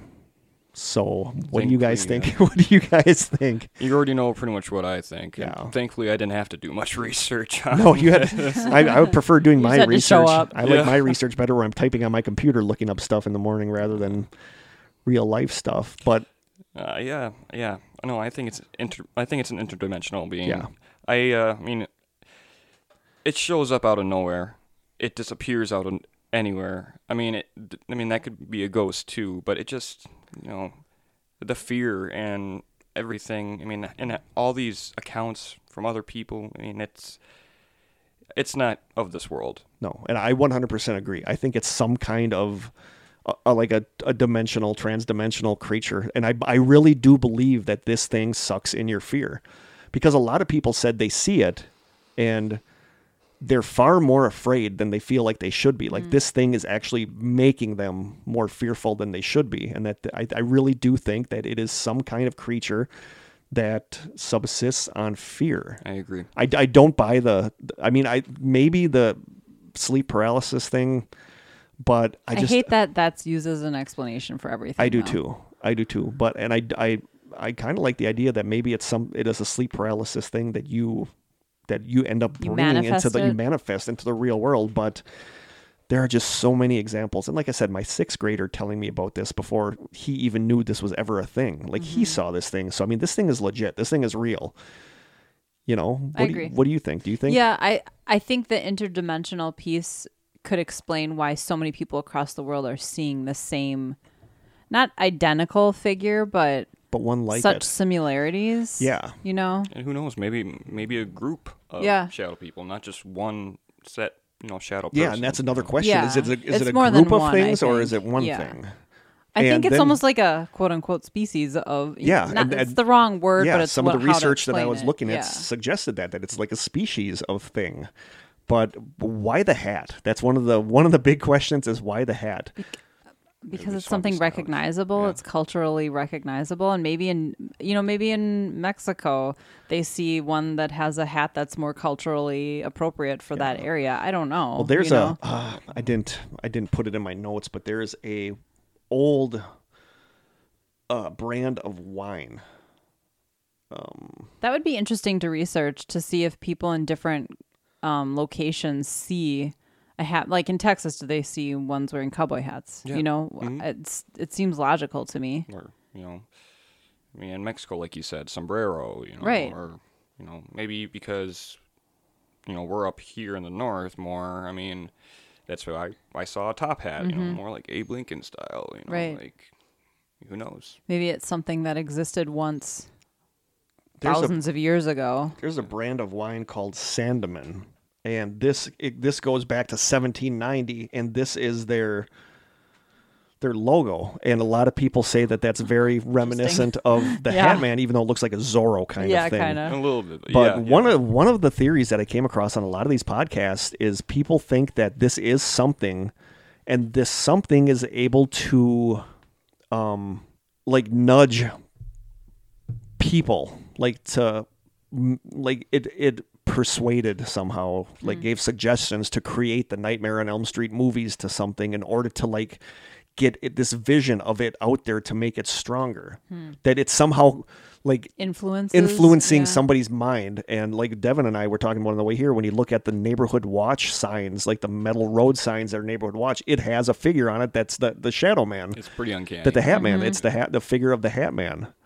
And a lot of people say that whatever this thing is is influencing people to put this image of it out there to make it stronger, to make it more prominent to make it more prominent, which Mm. is also a frightening idea it is but I I don't know. Like the hat thing, I don't get. Uh, one of the podcasts I listened to, they suggested because it's it's always been like a symbol of power. If somebody has a hat, it's like a symbol, like like how like the old like FBI guys always have like a hat. Mm-hmm. You know, like it's a symbol of power. And some people think that it's or a because top hat is Yeah. a symbol of wealth maybe yeah, that some people think that this is some creature and it originally decided like saw some old 40s or 50s movie and it's like oh that's what they look like let's look like that and then you know so it's almost like mimicking yeah but then they like jokingly suggested that it's going to be like oh we got to update our look and then it's going to show up in like parachute pants and like dance around like MC Baseball- Hammer a baseball baseball cap. cap like the Internet Explorer of ghosts. yeah exactly so I don't know it's always a few decades behind the it's just like. I don't get the hat. The hat thing is weird. Does the hat thing give it some kind of power? I mean, like the, the turkey, the thing in Turkey where if you take off the hat, you can control it. The, the hat thing to me is weird. Like, why the hat? Mm. yeah why a hat what's and the purpose of and the hat it's like across the board. Everybody sees this hat. Sometimes a different hat. Right. But why do we see a hat on this thing? because it sets it apart from other entities I yeah, don't and a lot of people say that Just they see really this thing as the boss of the Shadow Man because they say sometimes they see the Hat Man accompanied by Shadow Men. Hmm. So they almost say it's like the boss of the Hat Men. So maybe, I mean, the, of the Shadow Men. So maybe that denotes it as the boss. I don't What, know. like a Shadow Man Mafia. It's just so weird. Like I can't looking at all this when I watched that documentary, it's one thing to read some Yahoo's account of it on Reddit, but it's another thing to see these people like being interviewed like start crying because they're so mm-hmm. Affected by. I know Devin is. I mean, Devin's super affected by the stuff that he saw. Yeah. I still am. I mean, So yeah, Said it changes yeah. So you. you, you- it's one thing to read somebody's account on Reddit that you don't know if it's genuine, but when you see somebody or know somebody in person that this has happened to, this is a thing. This is not sleep paralysis. No. This is something. It's not hallucinations. you know, no. So it's something, and I don't know what it is. And a lot of the articles I said said this is something that people should be like scientists should be looking into because this is a phenomena. As crazy as it sounds. Yeah, as crazy as it sounds, and it, it's hard to say it, but I think this is some kind of creature. I really Mm-hmm. do. Yeah. So, anything else you guys want to add for the Hat Man? I mean, not really. No. Uh, well, let me check my notes. Check your notes. Because I took notes too. Uh, Well, I mean, we kind of mentioned this, but I mean, I just want to, you know, reiterate that I really do think that this thing does come around in times of great trauma or yeah. distress. Yep. Because I, I mean, you guys know I've had a rough couple weeks myself, and I, I, all of a sudden I'm starting to see it all over again. Mm-hmm. So, I mean, That just feeds into the idea that it's attracted to, To fear, or fear, or misery, or sadness. Yeah. Strong emotion of any kind, really. Yeah. yeah, I mean, yeah, that's Of the negative sort. Yeah. Yeah. But yeah, that's all I got really. You know, and with the Loosh thing, I always think of, even though it's really dumb, is, is Twin Peaks. There was like a scene in the old Twin Peaks where Bob, that is like the killer, goes back to like the lodge, like the Black Lodge where they live, and the little midget guy asks him, he calls it Garmonbozia, but basically it's the same as Loosh, where he asks Bob for all of that, and then it says in like the subtitles, it says pain and misery, and then he like spits all this stuff like onto the floor that looks like cream corn, and that's like all the people's misery that he managed to like suck up, and that's what mm. Loosh is to me is like cream corn. like cream corn, Twin Peaks cream corn. See, I knew I hated cream corn. Yeah, I hate cream corn too, but I think that's kind of what it is. Is that there's like a a, a fear that, that that is energy. I mean, there's mm-hmm. oh, everything Oh, is energy. So fear, our fear is like a specific kind of energy, and I think that's what this thing lives lives off of. I think that's why it doesn't kill you. It just scares you because it just wants to, you You're know, a source of food for it. yeah. Mm-hmm. An energy source. But even in mm-hmm. my like really like when I had that couple weeks ago where I was super anxious and really doing bad, like nothing appeared to me to, to so I don't know why it appears to some people and to some people it doesn't. I mean, I don't know. I don't know either. It's just it's weird, but it's a thing. Like I'm I'm convinced that this is some kind of thing. I don't ever want to run into it, Right. but no, I don't want to. I feel like I can barely hold myself together half the time anyway, without less, with much less, you know, like the chuckle, the mechanical chuckle was enough the other night in my room that it was kind of like not cool. I think I have a way of just blocking things out. Yeah, Like I have some kind of shield up that says I don't really want to experience that, so I'm not going to. And people do. I totally believe that. I believe everyone has abilities and everyone is sensitive. They just it's a matter of unlocking that. Mm-hmm. yeah, And I, I prefer to keep mine locked. yeah. I, I mean, I, I've certainly had some terrifying experiences, and it's enough for me to be like, mm, no. a I'm lot of the stuff I read said that this thing generally like shows up around two or three in the morning to most people. And then I think I'm up at that time usually anyway, so it's like, does it get annoyed at me that I'm up? You know, if it wanted to appear to me when Ah, I was sleeping, it awake would be like nine o'clock at night. When It's like standing outside your room. When is he Yeah, going to fall asleep? this guy sucks. Let's go somewhere else. Knock, knock. Can I come in yet? So I don't Standing know. there checking his pocket watch. Uh, if any of our listeners, if any of you guys have had experiences with the top hat or the hat man, Yeah. let us know. Um, Not not just a top hat. It's got to have a man attached. to yeah, it. not just a weird top hat scenario. Send us your pictures of hats. yeah, send us your hat pictures. yeah. Great. Yeah, my my. If I ever come back as a shadow person, it's going to be in a baseball cap and a For flannel. sure. Baseball cap and flannel. You'll yeah. know that's me. I'll know. Yeah, I'll know it's next. you. But it, it freaked me out when I did hear that chuckle. How it just instantly filled me with this like electrical sensation of fear in I my body. So I'm about. hoping that wasn't the start of something because I like my apartment being not haunted. Yeah. Yeah. So that now would be that we're done with the Hat Man for a while, I'm not going to be researching it. So if you guys are listening, leave me alone. I'm done. Uh, Stepping away. Seeing the guy at the end of the driveway was weird too. So That's I don't know. creepy. Poor Devin, uh, he gets this all the time that he sees this thing or experiences this thing. Yeah, you start to get used to it after a while. I'm surprised Mark and Rhonda have not experienced anything to do with it. It's just the kids. I think, like you said, like I said, I think some people just don't want to, so we have a shield up. Yeah. Even though we're paranormal investigators and we go seeking this stuff, I want it on my terms. Yeah, I don't want it seeking me out. yeah. And they say that's what this Hat Man does. If you start looking into it, it starts looking into you. So let us know what you guys think. Devin, thank you for sharing your stories Yeah. with us. Yeah, of course. Thanks you. Ha- uh, thank you for having me. Oh, me. no problem. It's we wanted you on here for since the You're like start. family. Yeah, you are like family. You family. like the little brother. family. Yep. You're family to me too. Yeah, so let us know what you guys think. Hatman, yay or nay?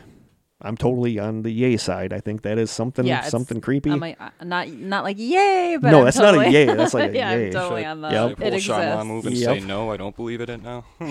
That'd be a little That'd be a yay for me too. yeah. um now what? Should we do our songs? Oh yeah. Yeah, Okay. I'm uh, actually looking my. Okay. Our songs our song theme for this week was a song that's that we love that somebody else introduced us to. I'll go first because I might have even talked about this song on here at this point. I don't remember anymore. But it is a song that Corey, my brother, wanted me to listen to for years. And I just never got around to listening to it. And then one day I finally did, and now it's become one of my favorite songs. And I love that Corey knew that this was like my kind of song. Like, I love this song. It's like a power pop, not power pop, but it's like a power emo, you know, like the whole emo Yeah. genre. It's like a power, but I love this band. This band is so, so good. And this is one of my all time favorite songs. It's one of my favorite sing along songs when I'm driving.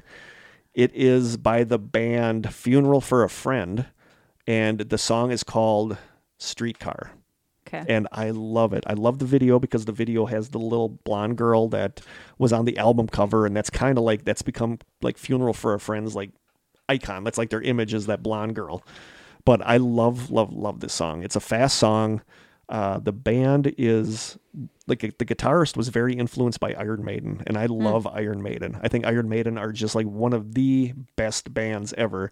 And every now and then, you can tell in their guitar, you can hear some Iron Maiden slip in there. So, yeah, it is "Streetcar" by Funeral for a Friend. Love the song, one of my all-time favorites. Thank you, Corey. I'm sorry I was so pokey about finally getting around to listening to it. Dev, Uh, well, uh, actually, my old coworker from Shell actually introduced me to this song. It's uh from local natives. Uh, it's Wide Eyes. is what kind of what kind of music is it? Is it like indie folk? It's more indie. Okay. I would say. Uh, I don't really know what you would really consider it, but I would say more indie. They're kind of more peaceful. I mean, kind of Twenty One Pilots esque. Okay, Uh, but you know, kind of their own thing at the same time. It's just chill music to kind of you know, relax. Relax to. Exactly. Yeah. So, so what's the name of the song? uh, Wide Eyes by Wide local Eyes. natives. Okay. we'll cool. post that tomorrow or when we when we post the episode. tomorrow. Yep. Oh, my turn. Chris is just Chris is just looking at me like blank stare. just a blank stare. Um, mine was uh, I was exposed to the song by a stranger who I don't know that they listen anymore. I'm not going to say their name because I don't even know if they're listening anymore. But I'm thankful for the song because it's remained one of my favorite songs to this day. But the artist is Agnes Obel, and the song is called "Familiar." And it's Never heard like it. nothing I'd ever heard before. It's kind of dark and haunting and like music that I love. So, Agnes Obel, the song is familiar. So you guys kind of have that kind of music, and I got like a power emo punk band kind of thing going on. But that's okay. Awesome. Very cool. What else do we got? Listener questions? Jokes. We got questions. You you actually were able to get into the I screenshot them when I was Oh, able to get into it. So I I'm was gonna actually I was actually thinking, I'm gonna read a joke while you're looking. yeah. I I can never remember what I read last. Why did Jimmy's parents scream when they saw his grades? because uh, there was a bee on it. Yep. waka waka waka. What do you call a stick that won't do anything you want? Oh God. A stick in the mud. Uh, that deserves a. very predictable, but also very entertaining. Yes, so. that's from the laugh out loud jokes from Eli. Very nice, Eli. Thanks, Eli. Just Time looking at is these. I'm just looking at these. There's Lucy. Kind of like this one. By Anonymous. You get to name the firstborn child of your least favorite person. What do you name the child? You can pick the gender too because um science or something. I mean, I think the worst thing you can name someone is like a serial, ki- like Jeffrey Dahmer. That's what I would name their Jeffrey kid. Dahmer Jr.? I would name their son Jeffrey, Dahmer. Jr. Okay. Oh, I uh, I would probably go with the same thing to be honest. I mean, you don't want to name people like Bundy, but I don't know Agnes. I never really liked Agnes. Agnes. I just, I just said Agnes. Yeah, it's Agnes just- it's a singer. Did I influence your answer? You might have actually. I have the attention span of a goldfish. yeah. I'm going to go with one that I saw on The Onion because The Onion, you know, the satire newspaper Mm-hmm. always had like a, a list, like a little top 10 percentage of this list, but it was like the least popular name for boys. And like one of them on there that always made me laugh was spelled M O R O N, but then it said after it pronounced Maroney. So I'm gonna I'm gonna go with moron slash Maroney Maroney. Very because like I said, I uh I hate Kurt Konechny. Like it's such an unpronounceable name. You you do a good I job. I love Kurt Konechny. well, thank like, you. one Kurt my Konechny favorite loves you too, but it's just such a hard name to pronounce, and I hated it until one of the girls I knew in college was named Suzanne Sorhole. Oh, S O maiden- S O R H O L E. Oh. yeah, that is sad. Yeah. My maiden name was Sorwhitey, and I got made fun of for sure. Yeah, I can imagine. But yes, after Suzanne Sorhole, I felt better about Konechny. I mm, mean, Yeah, Sorhole. I probably would too. Yeah. So yeah, I'm gonna go with moron slash Moroni. Moron pronounced Moroni for name of my least favorite person. Next one by anonymous favorite board slash card game. Ooh. I'm surprisingly not a game person. I loathe Monopoly. For, I hate Monopoly. Just hate it. I would say Cards Against Humanity, Cards Against Humanity is fun. but I don't play seriously. I play for the funniest answer. Yeah. Mm. Yeah. I really like cribbage. Jim and I play cribbage a lot. I, I don't know cribbage. Aaron, my friend Aaron that I geocache Mm-hmm. with, got hooked on cribbage, and I just don't know. I know it comes with that funky little board where you got to it's move fun. the pegs. peg. It's very portable. You're doing math. I don't know. Yeah, because that's always fun. Yeah. You just I- have to remember how to. You always want 15s. it's a dumb answer, but I would say Trivial Pursuit. I love That's not a Trivial. dumb I, I like answer. Trivial Pursuit. Trivial's you know? good. Yeah, Oh, yeah. I like Trivial Pursuit. Card. I I'm love not- Risk. Risk is Oh, fun. I hate Risk. Oh, I like it. No. Um. There's actually a game, a board game called Pandemic, and we were playing it last year before this all happened. And we oh, haven't so you played probably it. caused since. it. We You probably, caused, caused it. it. We job, haven't played it since. When I was a kid, I liked Mousetrap, but I only liked setting up the thing. I didn't like Hungry actually Hippo. playing it. no, Hungry I'm having Hippos. like all these Hungry flashbacks to hippos. like Hungry Hungry Oh, Hippos was just it pounding that thing to get those marbles into the hippo's mouth. exactly. Rock'em Sock'em Robots. Rock'em Sock'em Oh, Robots nice. were fun. I remember Don't Break the Ice. Hmm. Remember Don't Break the Ice where it was like on a little table and it had all these blocks on it and there was a man on it and you had to tap out one of Hmm. the blocks. It sounds familiar, but I don't know. And then there was Cootie with the Cootie Bug Operation. Operation. I hated Operation. I never liked Operation because I hated that buzzing sound. Yeah, basically, we just choose every board game that we remember. Yeah. We- Ouija board? No, No, we that's don't your play favorite. that. We don't play the Ouija board. cross that Oh, one. we don't play that. Should we do another one? Sure. Devin, I don't think Devin can really answer this one. That's okay. By anonymous, it is one topic slash story you will never cover on the Strange Sessions. I will start with with Steven Avery. Steven Avery, just because I'm so tied in with people involved in that case. Uh, We were talking. me- Devin and I were actually talking about that on the drive down here. Yeah, that's that- something we won't cover either on our podcast. For me, it's anything that um is tied to like politics or yeah. or any sort of trigger for people. No, we I don't delved into trigger- politics once, and that kind of angered some people, and we lost some listeners due to that. But you know, It wasn't really politics. We we dove into social injustice. Yeah, social- and it was yeah. just an intro and but people know that I, I, you know, scoff at the QAnon stuff. So I think I think we're kind of transparent with our beliefs as far as what we like. But Mm-hmm. I think there's conspiracy theory stuff that could dip into politics that maybe we would talk about, but I wouldn't I wouldn't ever just talk about it. no, about at like, some point I do want to talk about COVID, about Yeah. about how it started and the conspiracies around it, but not now because Many- now it's many- too. that's- that's it is like yeah, it is way too fresh. That's so I do want to dip into that. You know, like another one that I think would be hard would be doing God, like like Yeah. religion, because that's a real touchy thing for a lot of people. Um, I think as long as we approached it from just trying to show all all perspectives, yeah. I think that'd be okay. Because I think we covered something similar on Paranormal Palaver, and Yeah, just I mean, it, we just talked about theories and viewpoints and kept it very neutral. But I mean, there's stuff that I don't like talking about. That like this one that I'm saving from this one that I'm going to save for the next mini mystery is something I'm uncomfortable talking about, and that's spoiler. It's drugs. Like I don't like talking mm-hmm. about drug stuff. it's definitely stuff you got to kind of tiptoe around. yeah, and, and that one I think I'm we're actually going to probably put a a a warning on, like uh because I just don't like talking about drugs. Yeah, I think for me, it's anything that could be sort of emotionally triggering for Yeah. people. I wouldn't want to.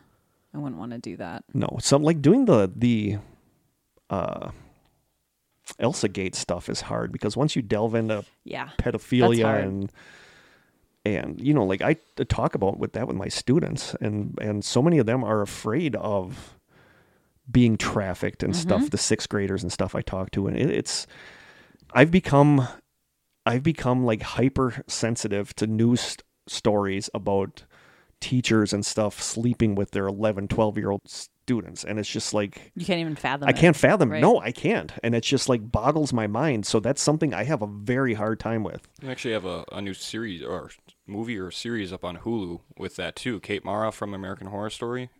Uh, she uh, was a teacher and she, you know, she slept with one of her students and she gets caught. So I mean, I haven't watched it personally, but it's always advertised on my shows when I watch. On so- Hulu? On Hulu. Yep. Huh. My Hulu ran out because I only used it to watch Letterkenny. yeah. Unfortunately, we got to wait more for that. So Yeah, I know. Well, Um, luckily, it, this is a podcast about all things strange, so it's not. We wouldn't be delving into stuff like that. you no, know? but the Elsa Gate kind of got into the pedophilia Yeah. stuff, but there is a surprising amount of like conspiracy, like pedophilia is Mm-hmm. is weird, but that's something that.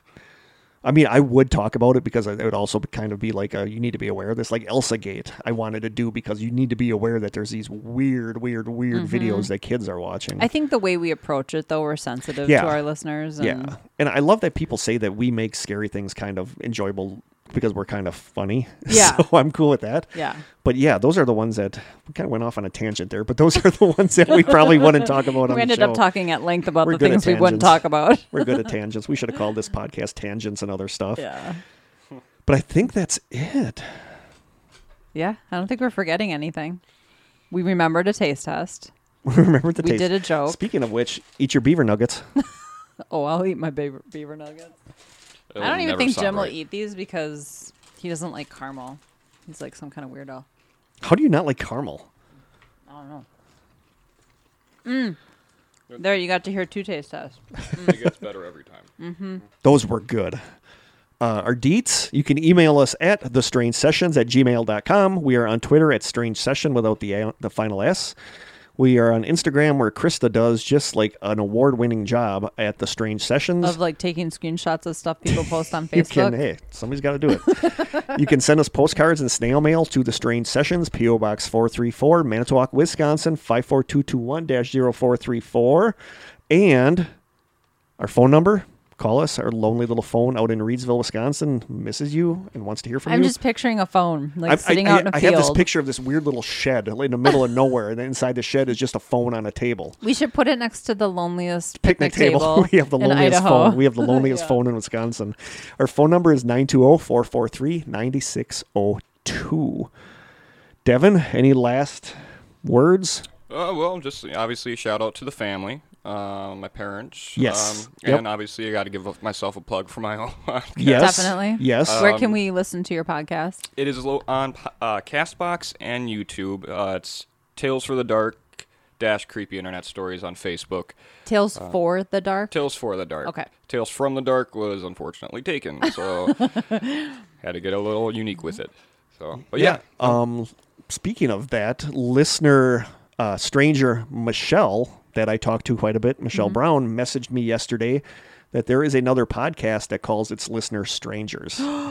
Oh no, they did. and she wants she wants us to look into legal Hmm. legal action. You're stepping on your turf. I know, but then we do it and watch out they were doing it first, so probably. we might have grabbed it from There them. was also another strange sessions, and turned out it was an adorable like twelve year old. Oh, we always wanted to interview like- that young girl. I know.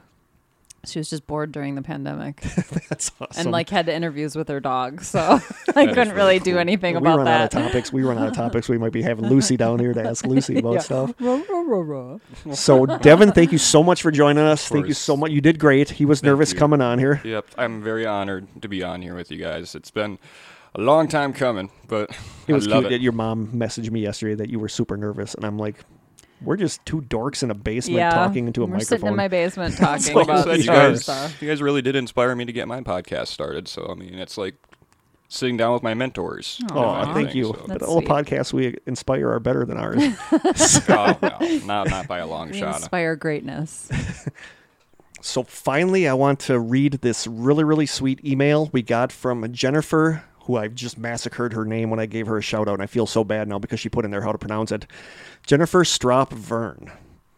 She sent us a, and the, the title of the email was based on something one of us said in, in one of our last episodes. It is in all capital letters. It says not subpar. So she wrote to us and said, Morning, Kurt and Krista. Just wanted to send a quick note to you all. As I was listening to your catch up episode on Monday, something Kurt said jumped out at me and made me shake my head. Your podcast is the furthest thing from being subpar. Since I have just recently found your podcast, I have been going back through old episodes to get them all, and I'm listening to right now the Halloween episode from 2020 and what you both are talking about in the opening chat segment is exactly why your strangers love this show. You are both just yourselves. You are so real and don't try to be anything else. You are not trying to conform to molds or industry standards. We love you just the way you are. Your podcast makes us feel like we are sitting with friends, chatting, and falling down one rabbit hole after another. For those of us that enjoy thinking outside the box and being open to endless possibilities, this is just what we need. I always feel like I'm right there with you, and I love it that I get new theories and ideas that I would never have come that would never have come to my mind before. Your down to earth, laid back format is just perfect, and because of it, you have grown a community here that really does feel like a family. Please keep it up and keep staying strange. That's amazing. That is so so sweet. Thank you so much, Jennifer. Yeah, we don't conform to any standards, let alone industry standards. yeah, we don't conform to much anything, but we're just happy you guys like listening to us babble on about stuff in our weird Wisconsin accents. Oh yeah. Oh yeah. So thank you, thank you so much, Jennifer. Yeah, uh, Devin, sweet. thank you so much for coming on. Thank you. You actually get to join in on our Stay Strange, so that's kind of cool. Hope you're I'm prepared. Hope you're prepared. Are you, have you have you been practicing in front of the mirror like the past week? I actually have a couple. Okay. Nice. So from Krista, myself, and Devin from the Strange Cellar. Until next time, Stay stay strange. strange.